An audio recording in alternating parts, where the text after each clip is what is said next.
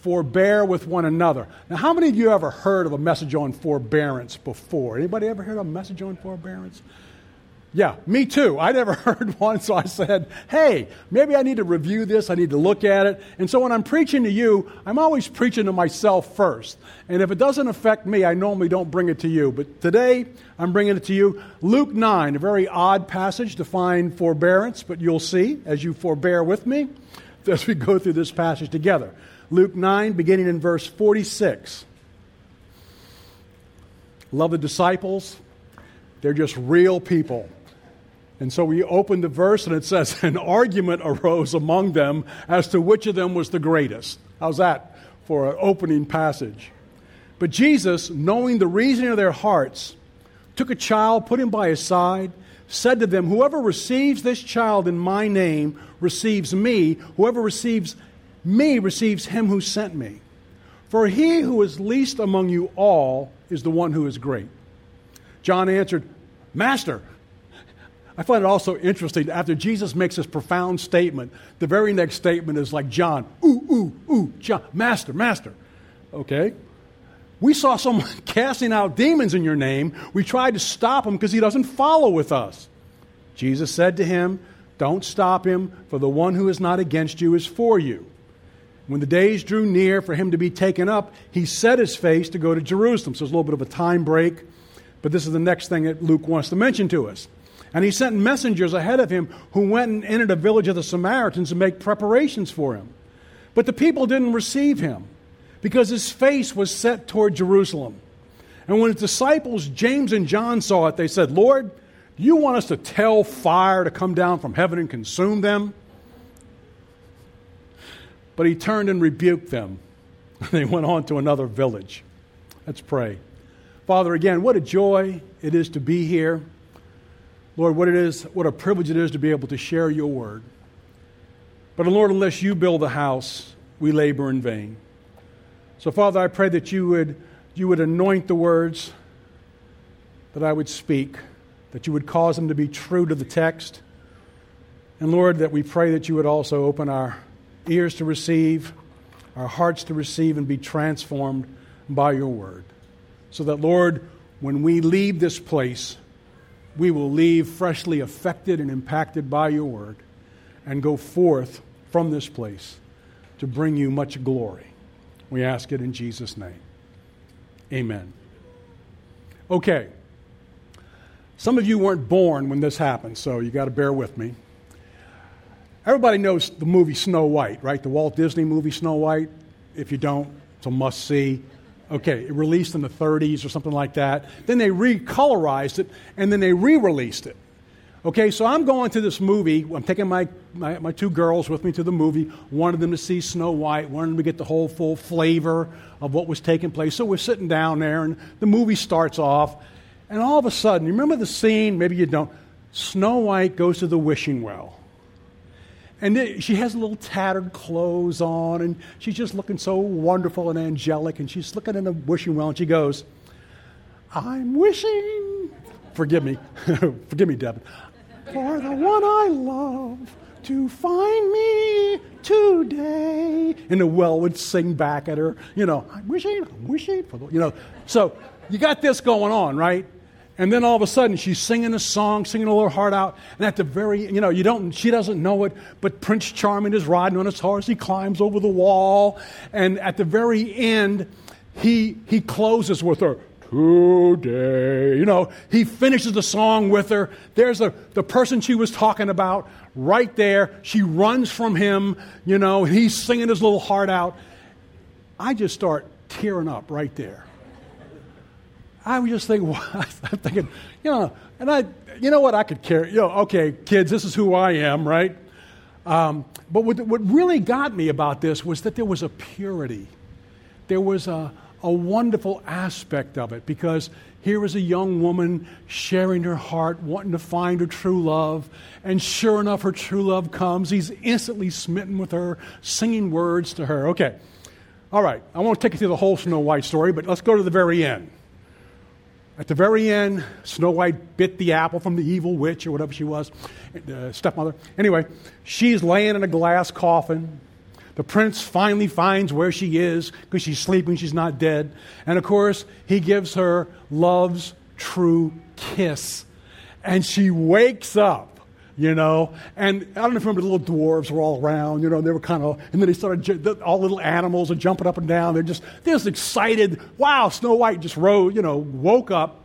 And it's like, wow. And then the prince takes her, puts her on the horse, and he's guiding her off. And as you see in the sunset, there's just this gigantic castle gleaming and glowing. And then the final credit says, and they lived happily ever after. I don't know about you, but I want to live in storybook land. You know what I'm saying? Because that's like, hey, the world should be like this. This should be how the world is. This should be, you know, true love wins above all. Evil is taken care of, and they all live happily ever after. And then I, I'm reminded uh, we don't live in fairy tale land. We live in real worldville. We live in a place where Princess Diana and Prince Charles don't live together happily ever after. I don't, I don't know if you remember when Princess Diana was first married, and they, I mean, it was literally storybook land, right? It was just, and, and then when you see the tragedy that happened, it's like it's a wake up call. Why? Why can't we live in? Why are we living in real worldville? Why? Because we live in a fallen world, don't we? We are falling fallen people living among fallen people in a fallen world. Because of sin, Sin affects every aspect of life on this planet, and it affects every relationship that we have, right? I mean, doesn't take you much to know that. People will sin against us, we will sin against people. And the more frequently we interact with people, the more frequently they will sin against us, the more frequently we will sin against them. And so, in this real world of sinful people relating with sinful people, what is one of the most vital components of continuing a relationship that seeks to be healthy, that seeks to be fruitful, that seeks to glorify God. And if this component is missing or lacking, relationships will erode, they will dishonor God, and they can very well collapse. And this passage, Luke 9, that we're going to go, it has three vignettes. And each vignette addresses this vital component. What's the vital component? Forbearance. It's forbearance. If we're going to have any relationship be successful while we live in this sinful age, on this sinful planet, as sinful people relating with other sinful people, we must be forbearing toward one another. In fact, 1 Corinthians 13, 4 to 7, you know, the, the, the famous love passage. What's the first thing it says? Love is, it says patient. Now, that Greek word is makrothumeo. It means love is, it's forbearing, it's enduring, it's long suffering. So, the very first characteristic, you see this quality of being patiently forbearing and long suffering with whoever you're choosing to love. So, what exactly is forbearance? If you go to the dictionary, you'll find forbearance is the consistent exercise of patience, of self control, of restraint, and tolerance in relating to others. Patience, self control, restraint, and tolerance. What's the legal definition of forbearance? It's the action of refraining from exercising a legal right, especially enforcing the payment of a debt. It's actually refraining from the exercise in a legal right. And biblically, forbearance we see is like a fruit cluster. It's like a cluster of fruit of the Spirit. Like it contains love, it contains peace, it contains patience, kindness, goodness, gentleness, self control. They all come together because to be forbearing, you have to exercise patience, you have to exercise self control, you have to exercise restraint, and you have to exercise tolerance in relating with other people. You know, when you think about it, we all have what I would call long standing, deep rooted sin areas in our lives. I think all of us can say that. There's probably some, some areas in your life you wished had gone away, but they don't. And every time you think you got a hold on it, something happens and you realize you don't. Take, and I love, God gives us pop quizzes to let us know these things. For example, someone cuts you off while you're driving your car.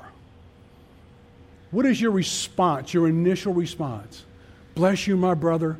Go right ahead. I was entitled to that. You illegally cut me off, but go with God's blessing. Yeah, right. I'm wishing. you know, it ain't happening. So the point I'm getting at is, is that that's a pop quiz because God's showing, hey, you know, when you're, you know, trying to restrain yourself and not go after the, you know, whatever it is, whatever your initial response is, it's showing God saying, there's some unforbearance going on here. Yes, you were legally entitled to Him not cutting you off. But yes, one of the things you must be is forbearance. So just, just a thought about that, you know. I, um, you know, uh, and I think what happens is, is that we all have these not yet areas in our life. We all have these areas, and they're not yet. You know what? God has done an amazing work in our lives, right? Because there's some already areas, things that all, God's already worked in, done some amazing things. If you look back over years, you'll see some wonderful spiritual growth. But there are some things that aren't growing quite as fast. And so people need to be forbearing with us as we're moving forth, and we need to be forbearing with others because they have the not yet area. And have you noticed we're much more attuned to other people's not yet areas in their lives than we are to our own? You know, that's why we have one another. That we can kind of tune up one another and say, you know, I kind of think. Like, for example, perhaps your spouse won't meet your physical or spiritual or emotional needs that the Bible commands them to meet. You see, the Bible commands them to do these things. Or perhaps your child won't give you the gratitude or respect or obedience that the Bible commands them to give. Or perhaps it's like um, your parents or your friends or your siblings or other Christians don't treat you, or your boss, they don't treat you the way the Bible commands them to. You know, it's like you could say in a one sense, you know what? You're supposed to treat me in a certain way, and you're not. How's God saying we're supposed to respond to those people? We're supposed to respond to them by seeking to be forbearing, seeking to be patient, seeking to exercise self control and restraint and tolerance. Um, it's a very, it may not be the only aspect of our response, but is a very important aspect of our response. Because if we respond in an unforbearing way toward another person who has sinned against us, all they will see is our unforbearingness. They will never see what we're trying to say unless God does this a miraculous work. So, and the other thing about forbearance, I don't want to fool you about this. Forbearance comes with a price. That price is long suffering. In fact, some translations translate forbearance as long suffering. Um, I know in this church you don't have it, but you know, there are some churches that have brother and sister sandpaper. They just seem to rub you the wrong way and you don't know why it is. But I remember one time there were, um, I was brand new at this, but I just put some wallpaper up. And I was really proud of this wallpaper job. You know, this is, this is great. And there was one little area where the seams didn't line up, but that was okay with me, right? And um, so this sister comes along who's, who's known more for her frankness than for anything else. She walks in and she goes, Oh, I see you missed the seam there. That little thing, it was like, what? Couldn't you have responded in a way that overlooked that and said, hey, I really like this, you know? Or I really like everything, but the same. The point is, is that for myself, I realized it was like, then I thought, wait a minute, this is why get a lot of emotional energy. But the point I'm getting at is those little things happen every a lot. You don't maybe don't even consciously realize it, but people can get on your nerves right? You're not unforgiving toward them, but you can be unforbearing toward them and not even realize it. So we have to understand that, that there is a price. It's, it's called being long suffering. Uh, and so in any relationship to prosper, we have to be forbearing toward one another. Now, when you think about it, look at the most, who's the most important relationship that you have for eternity? Our relationship with Jesus Christ. What if Jesus stopped being forbearing with us? It would be, oh Lord, oh Lord. You know, we, cry out about, Lord, make them treat me like they're supposed to, make them treat me like I deserve. We would never, if you have any kind of one month of maturity in Christ, you would never say, Lord, treat me like I deserve. Because Lord treats us with forbearance. He treats us with grace. He treats us with mercy. He treats us with, with great restraint, great patience. And so we understand that we sin against Him. We fall short every day, every day, but His forbearance is always there.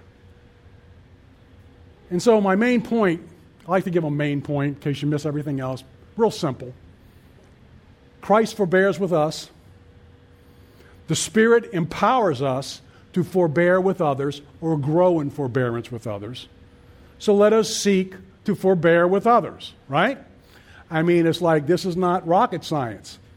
But I have to say, these are the lessons that I'm continually taught over and over and over again. And I have three subpoints I like to make, let you know them up front. Forbear with one another, forbear with those who aren't like you, and forbear with those who are unforbearing toward you. Unforbearing toward you. Let's, let's look at the first one Luke 9 46 to 48. An argument arose among them as to which one of them was the greatest.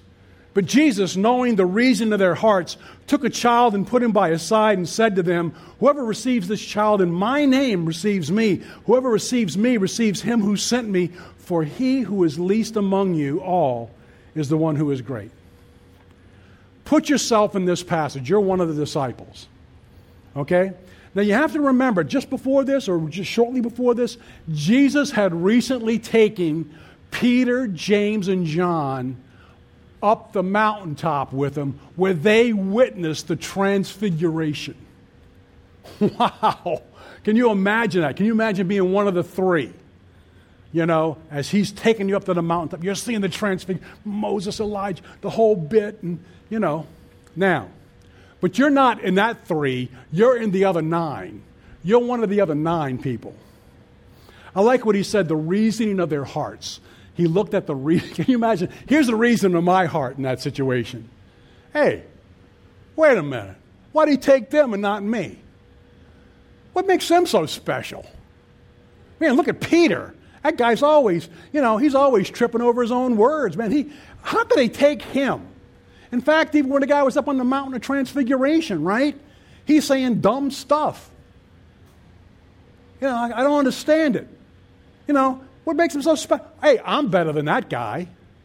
You know, uh, you, we never know that we rank other people until they rankle us, and then we realize it's some kind of pecking order we've established. Anyway, he said, Wait, I deserve to be one of the chosen three. And then I'll kind of list my rationale. And so you start reasoning that way, guess what? An argument is going to arise as to which one of you was greatest. And in this sense, greatest meant which one of you should deserve the most preferential treatment? Which one of you should be the most favored? Which one of you should be considered by Jesus the most valuable? And so they're beginning to make their cases and arguing against one another. And, and all of a sudden, and it's like, it's, it's interesting. So it says, Jesus, knowing the reason of their hearts. See, Jesus, he could get to the root of the issue. What's at the root of this? jealousy, envy, self righteous indignation. All this stuff was coming up.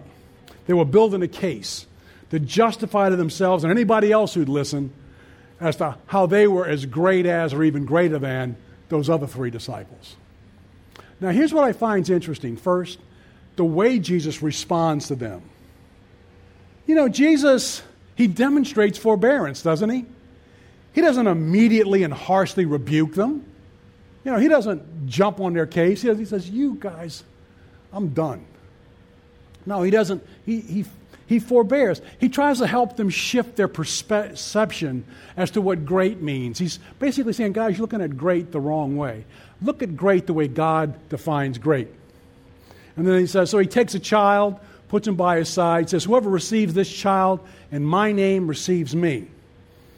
Whoever receives me receives him who sent me. He who is least among you all is the one who is great. He brings this child because, see, in the first century, in Jesus' day, a child was considered an insignificant, weak member of society. A child was the personification and exemplification of one who was least. In the pecking order of society, they were the least. They may have been very well loved, but they were considered the least. And so, Jesus was saying that least has nothing to do, when he says he's the least, it has nothing to do with your rank, has nothing to do with your talent, has nothing to do with your importance. It refers to the one who is most willing to humble himself in order to serve others, especially the least. Do you follow that? He says, You want to know what great in God's eyes are? It's serving those who you might consider to be the least. And so he's trying to bring a perspective, he's trying to shift their perspective to understand what greatness in the kingdom means. And when you think about how Jesus humbled himself, right? By leaving the throne of God, you know, and coming down, taking on human as a servant, born in a manger. When you think of those things, you begin to understand, you begin to get the bigger picture about he who is least among you is the one who is great. He who is least among you. And so we begin to see this. In fact, when I was a younger Christian, actually, I was saved at age 29. I'm now 70. But I saved at age 29, been part of the same church ever since I was saved. And I remember as a young Christian, God kind of, He just had me, you know, you, you see in the life of the church, you know, you see the good, the bad, the ugly, you see everything about the life of the church. And I remember one time they were like, um, the elders, they informed the congregation they were looking for another elder. Well, you know how when you're in a church, a small church, you come up with your top, your top list. So everybody kind of had a top four list. These were godly men, men, you know, you viewed as godly. They were men who, you know, but wow, any one of those guys really served the church well, men of character, men of substance, you know, da da da da da, 1 Timothy 3, the whole bit, you know, so, so, um, so you're doing that. So then the elders, they pull apart, they pray, they decide receive input from others, and all of a sudden they come up and they pick a name of a man who wasn't in that top four list. He wasn't in anybody's top four list. And at first the church was going, huh? Now, over time, we began to see the wisdom of the elders in choosing that man, and we also began to see the wisdom of the elders in not choosing the other four men. I'll tell you why.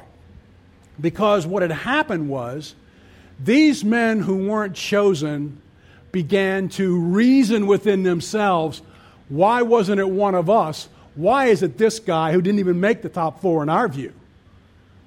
They became offended, each and every one of them their hearts turned from the elders. They became, you know, and eventually each one left the church. And to this day, as far as I know, none of those men ever became an elder. Well, the first thing it made me realize was that I didn't I wouldn't have known this about these men unless they'd been put in this position. Right? God will always put you in a position to reveal what's down in your heart at the deeper levels. And once you think you have that dealt with, he'll take it even deeper still. But what had happened was these men showed that they really weren't ready yet. The good men, you know, I'm not trying to criticize a lot of things about them, but they turned in the wrong direction. Why? Because they were being unforbearing toward the elders and the decision they had made. And it wasn't a question of were the elders right or wrong or indifferent. God was looking at their hearts saying, How will you respond to this? How will you respond when this man is chosen and you aren't? And so that was a life lesson at a you ever have a life lesson at a young age? you know? And it's like, wow, I, I gotta, I don't, I don't want to help me, Lord, to, to not go down that path. And so we begin to see.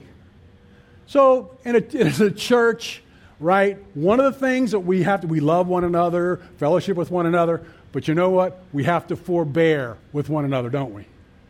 We have to forbear. On this side of eternity, we have to forbear with one another. That is part of living a life that will glorify God and glorify the church.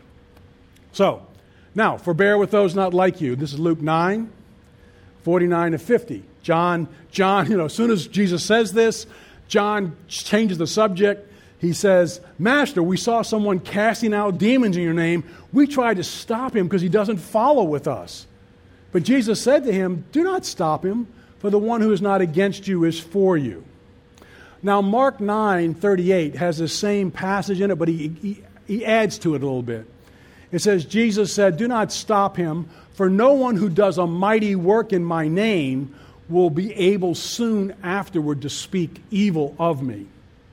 For the one who is not against us is for us. So again, we see Jesus, he's being very forbearing with them. He's explaining to them, don't stop them. Here's why you shouldn't stop them. And so he takes time to explain to the disciples. He's not rebuking them. He's not correcting. Well, he is correcting them, but he's not, he's not being harsh with them or anything. He's being very forbearing with them. You see, See, the, the key question to them and for us is the key question isn't are they for or against my way of practicing my faith? You know, there's my way of practicing my faith. And, um, and then there's people practice their faith in different ways. Or is the true question is, are they true believers in Christ? Are they true believers in His gospel, true believers in His word, even though some of their beliefs differ from mine. You know, when you think about that, Augustine of Hippo said this very well. He said, In essentials, unity. In non essentials, liberty. and all things, charity. In essentials, unity. and non essentials, liberty. and all things, charity. And then, um, if I wanted to say it this way, in biblical precepts or biblical commands, clear biblical commands, it needs to be unity. But in personal convictions, there needs to be liberty. And then in all things, needs to be charity. You know, hey, did you ever find out that Christianity includes both Reformed and Arminian believers? Right? It includes cessationist and continuationist believers. It includes Paedo Baptist and Credo Baptist believers. It includes egalitarian and complementarian believers. Right? I can remember going to a place, I won't go into it very much in depth, but I can remember someone saying, it was at a pastor's fellowship, and I'm going around, hey, I'm, and he said, you know, I heard of you and I heard of what your church believes, and I can't fellowship with you because you are a fill in the blank, and I am a, and I'm, I'm you, ever, you ever feel a fool someone doesn't shake your hand even?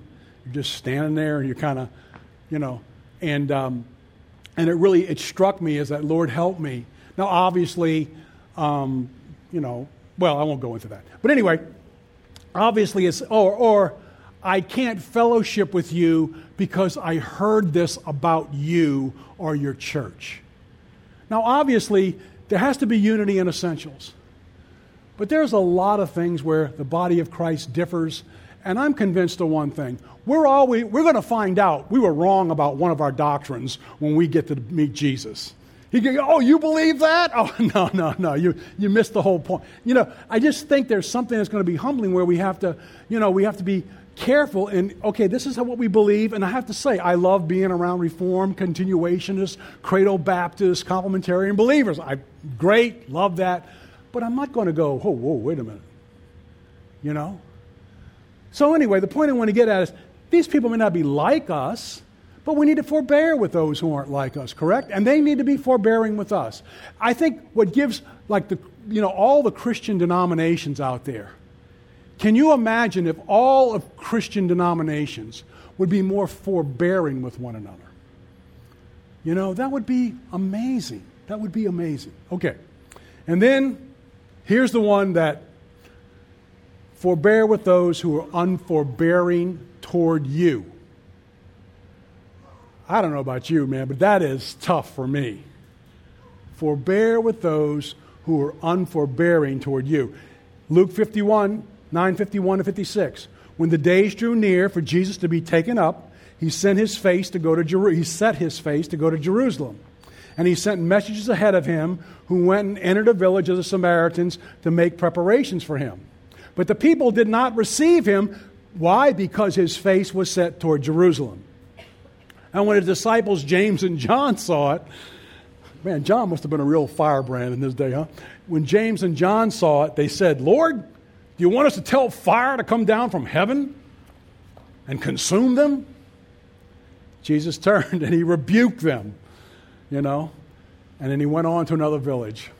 Now, the first thing you want to know is that forbearance doesn't mean necessarily refraining from rebuke, a loving rebuke, when a loving rebuke is necessary. So, forbearing and rebuking can kind of go in the same sentence. It's just how it's done, the grace in which it's given, speaking the truth in love. So, now, as anybody who knows about the Samaritans, right? The Samaritans did not like the Jews, the Jews did not like the Samaritans. They were not very forbearing with one another. Okay? And so that's why John was saying, hey, James and John, hey, you want us to to call down fire from heaven on them. You know? And then Jesus simply had to rebuke them. And let's face it, today we are going to, re- we are relating with, not going to have to, we are relating with very unforbearing believers and very unforbearing unbelievers. A guy named Don Hoosier said this. He says, Long suffering is no longer an everyday word, but it's a virtue needed more than ever when impatience, intolerance, oversensitivity, and impulsive anger are so prevalent.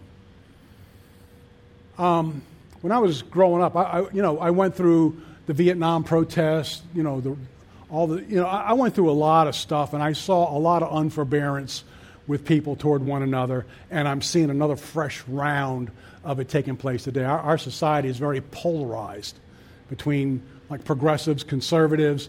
There's just a very a polarization. There's not a lot of forbearance in either camp toward the other one. It's uh, something else. In fact, uh, a group of students at Lebanon Valley College in Pennsylvania, they are demanding that the school rename Lynch Memorial Hall. Now, Lynch Memorial Hall was named after its former principal and leader, a fellow named Clyde A. Lynch. That's how they named it. They demanded that they change the name because of the racial overtones of the word lynch. I would say that's a little bit sensitive. Now, I'm, I, you know, I, believe me, I'm, I'm not in their world. I want to be more understanding of their world. But I had to say, my initial thought was, really? because the word, you know, is that being a little oversensitive?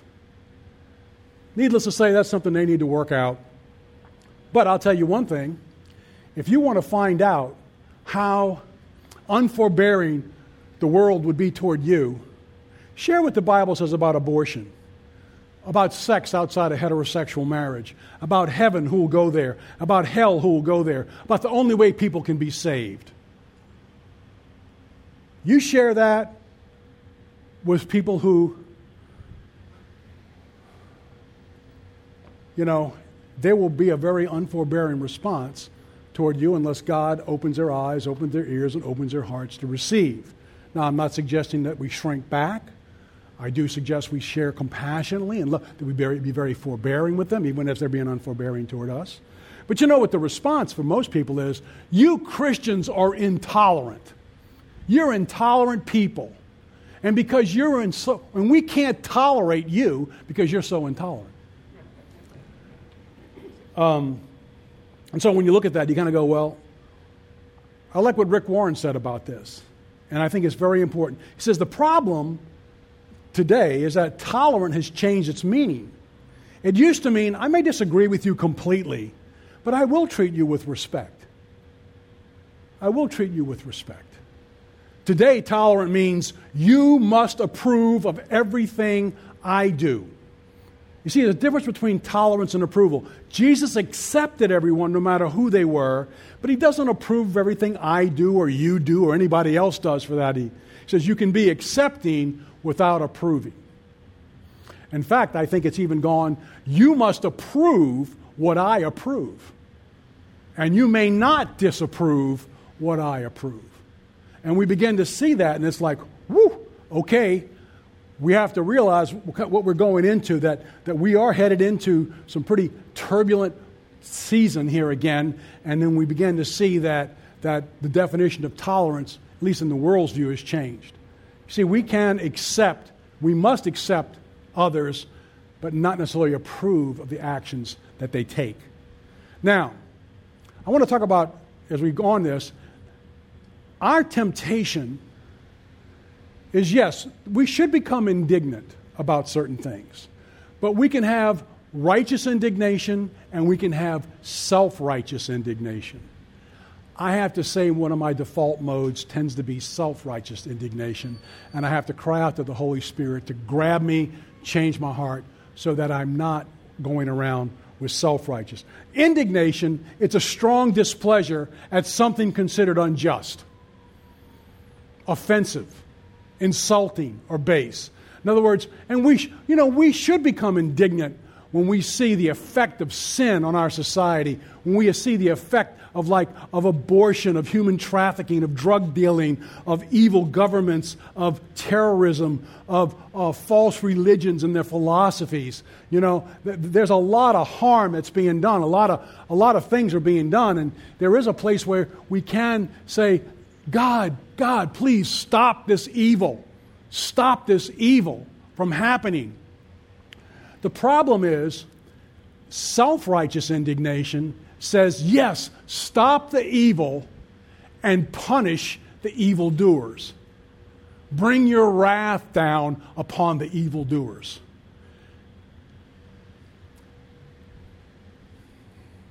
Call down fire from heaven and consume them. Now, do the evildoers deserve fire being called down to heaven and consuming them? Yeah. So do we. You see? So do we. We deserve the same thing. We deserve for wrath to come down upon us. But Jesus, rather than responding to us in his justified wrath, has chosen to show us his amazing grace and his staggering mercy. Self righteous indignation calls out for judgment on the perpetrators. Righteous indignation calls out for mercy toward the perpetrators. Let me give you an example that hit home with me. You know who Kim Jong Un is? I guess it's King Kim Jong Un. He's the, you know, the quote evil dictator of North Korea, you know, rattling his saber is going to nuke everybody and their brother and all that. Okay? What's your first thought? If you're going to cry out to God about what he should do with this, this evil dictator, I mean, I'm going to be honest with you. My, my first thought would be, Lord, just destroy this guy. Blast him into smithereens. Actually, send down a lightning bolt from heaven that lets people know that it was you that did it. Call down fire from heaven on this guy. Wait a minute, who's that sound like? Oh, James and John said this, and my name's James, you know. And all of a sudden, now would that solve the problem? You kill him, what's going to happen? A little Kim Ung Jung, whatever, Junior is going to rise up in his place, right? You kill one evil guy, another, you know, like whack a mole. Boom, whoop, boom, whoop. You know, in other words, you're not going to solve the problem. What if, though, you said, Lord Jesus, have mercy upon this man? Do not treat him as his sins deserve. Lord, open his blind eyes, his deaf ears, and his dead heart to your glorious gospel. Save this man. Save the ISIS leaders. Save the, the uh, government, you know, the, those who are in governing authority in Iran. Lord, Lord, the true solution to vanquishing evil is for the gospel to reign. And so the next time I see Kim Jong un on TV, that's going to prompt me to pray for that man's salvation. Can you imagine what would take place if the next thing you hear from his mouth is, I have received Jesus Christ as my Lord and personal Savior? Wow. So, I'm going to close this way. First of all, how can we grow? How can we grow in being forbearing toward one another, toward those who aren't like us, toward those who are unforbearing toward us? Well, I think the first thing is we got to remember. First thing we have to remember remember the Lord's forbearance toward us. We can never be justified in being unforbearing toward anyone because our Lord Jesus Christ was forbearing toward us. He did not treat us as our sins deserve or in accordance with our iniquities. He didn't do it. You see, we don't forbear with people because they deserve it. People don't deserve to be forborne with, if that's a word. But we don't deserve it either. We don't deserve that people be forbearing with us. We do it because, because Christ forbeared with us. He showed us what it meant, how to relate to a world. And, and also, He commands us to do it. It's not an optional extra. It's not something we can choose or justify or saying, well, Lord, this excuses me because the way this particular person treated me. No, we can't do that. And then one other thing I realized you know, is that these unforbearing people and the way they treat you with unforbearance, one thing we have to remember is that God perfectly uses the imperfections in unforbearing people to perfect us. You follow that? He uses the imperfection of other sinners to perfect us, sinners. He actually uses that. He works all things together for good. And so we begin to see is that first we realize we're not very forbearing. Then we begin to remember and appreciate, oh, God, thank you for being forbearing with me. Oh, Lord, Lord, help me to honor your command to be forbearing. And then Jesus says, I'm not going to send you out here alone. It's not going to be in your strength, but I am also, you need to remember that I have given you the indwelling Holy Spirit who will empower you to be, to grow in forbearance. Aren't you glad that we don't have to be forbearing in our own strength? I mean, that would be just, uh, no, we give it. So, so then we, we see um, is that, all right, Lord, Lord, help us. And, and first of all, we, we want to, who are we, ask the Holy Spirit, who are we being unforbearing toward and why? Who are you being unforbearing toward and why? It's kind of interesting. One of the reasons I believe, a very major reason we're unforbearing, we can be unforbearing towards someone, is that we begin to define them or view them through the lens of the not yet. They're not yet. You know what I mean? In other words, God may have done amazing things in this person's life. That's what we should be viewing them through, the already. What has God done? I love when CJ gave that message about evidences of grace years ago. Look for the evidences of grace in that person's life. Let me give you a very quick example. There was a brother I knew. He and his wife were having a horrible marriage. He actually was an elder, had to step out of being an elder because of the relationship they were having that was tearing them apart. And he was doing all the good husband things. He'd send her flowers, he'd send her notes, he'd send her cards. And in that, he would step back and self righteously say, Well, I'm doing my part, you know, but she isn't sending, you know, she's not. The thing was, what he came to realize was she was saying, You're just doing the good husband thing. You're not doing this because you truly love me. In fact, there's a part of you that's doing it just to show me what a good husband you are, and I'm not buying a, I'm not buying a bit of it. Okay? So he's at the end of his rope. You know, so he and his wife, I, I kid you not, they actually, for some reason, they go to a, a, um, a a secular Jewish counselor for counsel. That would have been one if he'd asked me. I'd have gone, I don't know. God works all things together, right? He goes to the counselor, and what does the counselor tell him? I mean, they, you know, they point out their hearts, how this person's sinned again. Can't you fix them? And, you know, all this stuff. And the counselor goes, okay, I heard you. I tell you what, I want you to, I give you some homework. I want you to write out 10 things you admire about your spouse, and I want you to write out 10 things you admire about your spouse. Okay? This is evidence of grace, but the woman's not saying it. You know, 10 things you admire, right? So he goes back home. He starts writing out these 10 things. She starts writing out these 10 things. And all of a sudden, that stranglehold broke. It just broke because they began to realize the gift that God had given them and the work He had done in each person's heart. And I was, I was, I mean, I lived, I lived in there. I was watching them. I was crying. They changed, and they became one of the best marriages I've ever had the privilege to witness up close and personal. So we have to understand. Let us begin to look at those people and just begin to focus on the evidence of grace that God has worked in their lives, and not try to view them through the not yets. You know, also, let's not think that just because we kissed a frog, he automatically becomes a prince. You know, we frogs have to go, grow in our princeliness. And some of us may get a little farther than others, but there's still going to be some frogginess in every single one of us. Okay, anyway, I digress. And then, so we, and then when we see that, when God, let's confess it as sin. Let's say, Lord, how we confess this lack of forbearance toward that person as sin. And Lord, we repent. Lord, we cry out for your Holy Spirit to change our heart.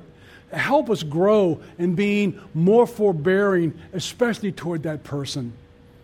And then, Lord, help us to be willing to pay the price because there is a price.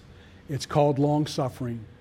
I mean, just putting up with those flaws, with those foibles, putting up with that in that person as the, the Spirit continues to work on them.